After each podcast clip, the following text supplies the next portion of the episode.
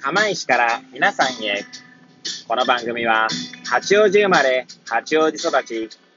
震災の前の年から釜石で働くポンコツの頭の中をゆるーりと紹介していく、そんな番組です。はい、皆さんいかがお過ごしでしょうか？変な髪型をしたポンコツ薬剤師こと町田和俊でございます。というわけでですね、今日も気軽にゆるりとおしゃべりしていきたいと思います。さてさて、今日はどんな話をしよっかなーって感じなんですけれども、収録日時はですね、令和3年2月の25日の木曜日、時刻は8時35分を回ったところですね。はい、先に車線変更します。いつものように AirPods をつけて、出勤中のですね、車の中で運転しております。あ、運転しておりますじゃなくてお届けしております。はい。でですね、まあ、前回と前々回の放送でですね、まあ、私がいつもあの、いつもというか毎週水曜日の10時から、えー、クラブハウスにてですね、対談イベント、イベントってほどね、別にあの、集客したりとかそういうのが目的ではなくて、単に私がですね、話したい人と話したいことを喋るっていうのを、まあ、垂れ流しにしてですね、まあ、もし誰か聞いてる人がね、まあ、なんかこれは学びになったとか、ああそんなこともあるんだとか思ってもらえばいいなぐらいの企画なので、そんなイベントってほどのものはないんですけれども、まあそういったですね、水曜日企画、まあ企画ですね。はい。その、その企画でですね、高校の同級生の、同級生で、今現在ですね、東東京学芸大学附属、えー、国際中等教育学校かな？結構長い名前ですけれども、そこでですね、数学数学の教師をしている、まあ、同級生ですね、えー、と、まあ、対談を、対談というかね、まあ、雑談をしましたので、まあ、雑談をする前のね、まあ、どんな話すっかみたいな、なんでこんな企画立ったんだ的なところはですね、前回、前々回の放送を聞いていただければと思うんですけれども、まあ、今日はですね、対談を終えてですね、まあ、あの、思うところとかがあったので、まあ、それをですね、まあ、つらつらと喋っていきたいと思います。はい。もしよければ最後までお聞きいただければ幸いでございます。はい。まあ、ちなみに彼とのですね、まあ、彼っていうかですね、高校時代のあだ名がですね、アボ、アボって、アボさんって言うんで、あの、全然ですね、あの、名前にアボって書いてないんですよ。とりあえずアボさんって言うんですよね。アボさんとこの場では呼ばせていただきますが、まあ、アボさんとの会話はですね、来月もやる予定なんですけれども、来月のどっかの水曜日にね。はい。で、まあ、その、昨日、アボさんと喋っててですね、まずその東京学芸大学附属国際中等教育学校がすげえなっていうところが まああって、まあ、アボさんが最後に言ってたんですけど、まあ、うちの宣伝ばっかして終わった感じだけど、これいいのみたいな感じで、言われましたけれども、まあ、私自身ね、あの、知りたいことを知れたっていうのでですね、とても、まあ、有意義な 30分間でしたね。はい。まあ、中高一貫校みたいで、で、まあ、その中高一貫校だからこそできることだったりとか、あとはですね、まあ、科目横断的な、あのー、教育をしているところとかね。まあ、結構多分日本では、まあ、トップランナーの一一校なんじゃないか。もちろん他にもね、いっぱい、もっとすごい、もっとすごいって言っちゃ、私が言う立場ではないと思うんですけれども、まあ、あの、より革新的なことをしているっていう学校はあるんだと思うんですけれども、まあ、少なくともですね、まあ、なんだろうな、自分の 自分のっていう何年前の話なので、まあ、釜石でそういった高校が、まあ、釜石ってそもそも2校しかね、高校はないですし、中学校も、まあ、数えるほどしかないので、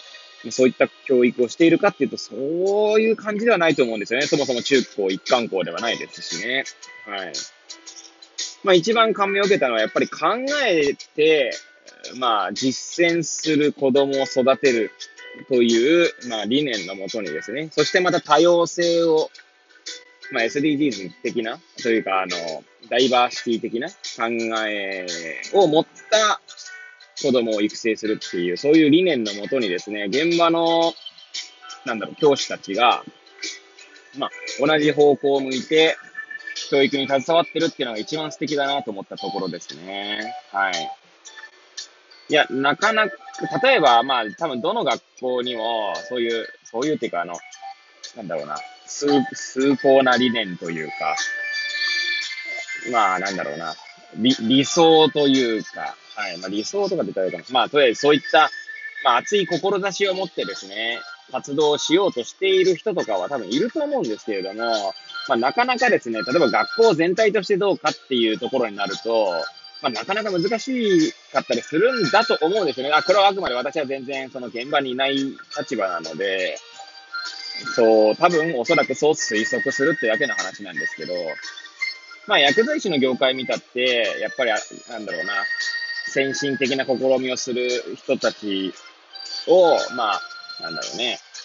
あの、に、に対して、まあ反対意見とかもあると思いますしね。あると思いますが、実際ありますし、まあもちろん反対意見も反対意見でね、一つなので、それが悪いとかいいとか言うつもりはないんですけれども、まあ、えー、そういった意味ではですね、様々な科目の教教科ですね、持つ先生方がですね、同じ方向を向いてやれているというところにですね、まあ少なくともアボさん自身はですね、恵まれてるなという発言をしていたと思いますし、はい。で、まあやっぱりね、自分自身、その、薬剤師になってまあ11年目ぐらいですか思うのはやっぱり考えて行動するっていうことの実、あの、なんだろうな、そういった積み重ねが今の私を作ってると思いますし、そういった能力がですね、やっぱり大切だなと思うところがあるんですね。はい。もちろん医療の現場にいてですね、まあ、医者ではないにせよ、薬剤師も、例えば薬を、の量とかね、例えば間違うことでですよ、例えば、間違うというか、あの、仮にね、薬剤師はちょっとこれ多いんじゃないかなと思っても、ね、医者からそのままでって言われてそのまま出しちゃったとかって話はまああるので、まあ、それでですね、もしあの、なんて言うんだろう、重篤なね、えー、被害が出た場合には、やっぱり薬剤師も責任があると思うんですよね。で、まあそういう、まあそれはあくまで一例ですけど、まあ要は薬剤師の判断次第で人の命に関わる可能性すらある中で、そんなにしょっちゅうはないとは思うんですけど、でもまあ可能性としては全然あると思うんですよね。潜在的なリスクとしてはですね。そんな中でですね、正解か不正解かっていう、その、なんだろうな、安全、安牌に走るというところは、まあ、そういった思考は理解できますけれども、まあ、そこだけだとですね、今後どうなんだろうなって思うところは個人的にはあるわけですよね。まあ、AI だとか、まあ、そういった話も含めてですね。はい。なんでまあそういった子供をどうやって育成するかっていうところから、まあ今回の対談をしたって話は前々回ね、喋ってるんですけど、また喋っちゃいましたね。はい。で、まあ思ったまあまたね、30分なんで全然喋れてないので、まあ個人的に次に行きたいなと思ってるのは、まあ少なくともその、えー、その、なんだ、付属国際中等教育学校、まあ中高一貫校ですけども、まあ、入試があってですね、一応偏差値、まあ、偏差値という尺度がどうかって話はさておき、一応現状ですね、偏差値は65ぐらいらしいんですね。まあ、結構高いですよね。で、しかも試験がですね、えー、作文と適正検査っていう試験があって、適正検査ではですね、どうやらその正解不正解とかって話じゃなくって、まあ、考えて、その、なんだろう、実践するっていうプロセスを見るような試験になってるようで、で、やはりそのなんだろう、学校の、まあ、フィロソフィー的なところと、まあ、理 なんでフィロソフィーって言ったのかというと、理念と合致する試験内容になってるんだろうな、というところを感じた次第ですね。で、まあ、そんな中でですね、まあ、もちろん考えるっていう軸はあると思うんですけど、じあか考えるっていう、その、なんだろうな、基本はですね、まあ、ベースはあるにしても、やっぱり子供の個性っていうのはあるんだと思うんですよね。おそらくですけど。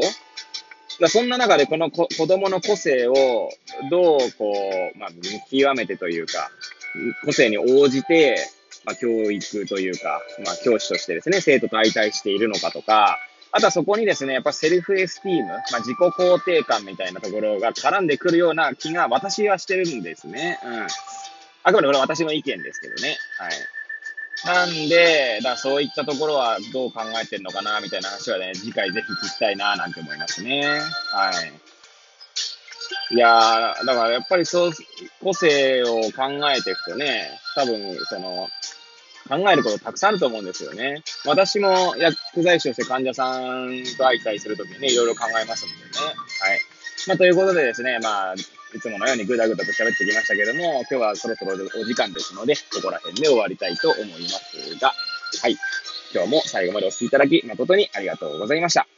これを聞いていただいた皆さんが、より良い一日を過ごせますように、とお祈りさせていただいて、今日の放送を終了したいと思います。それではまた明日、皆さんお会いいたしましょう。さようなら。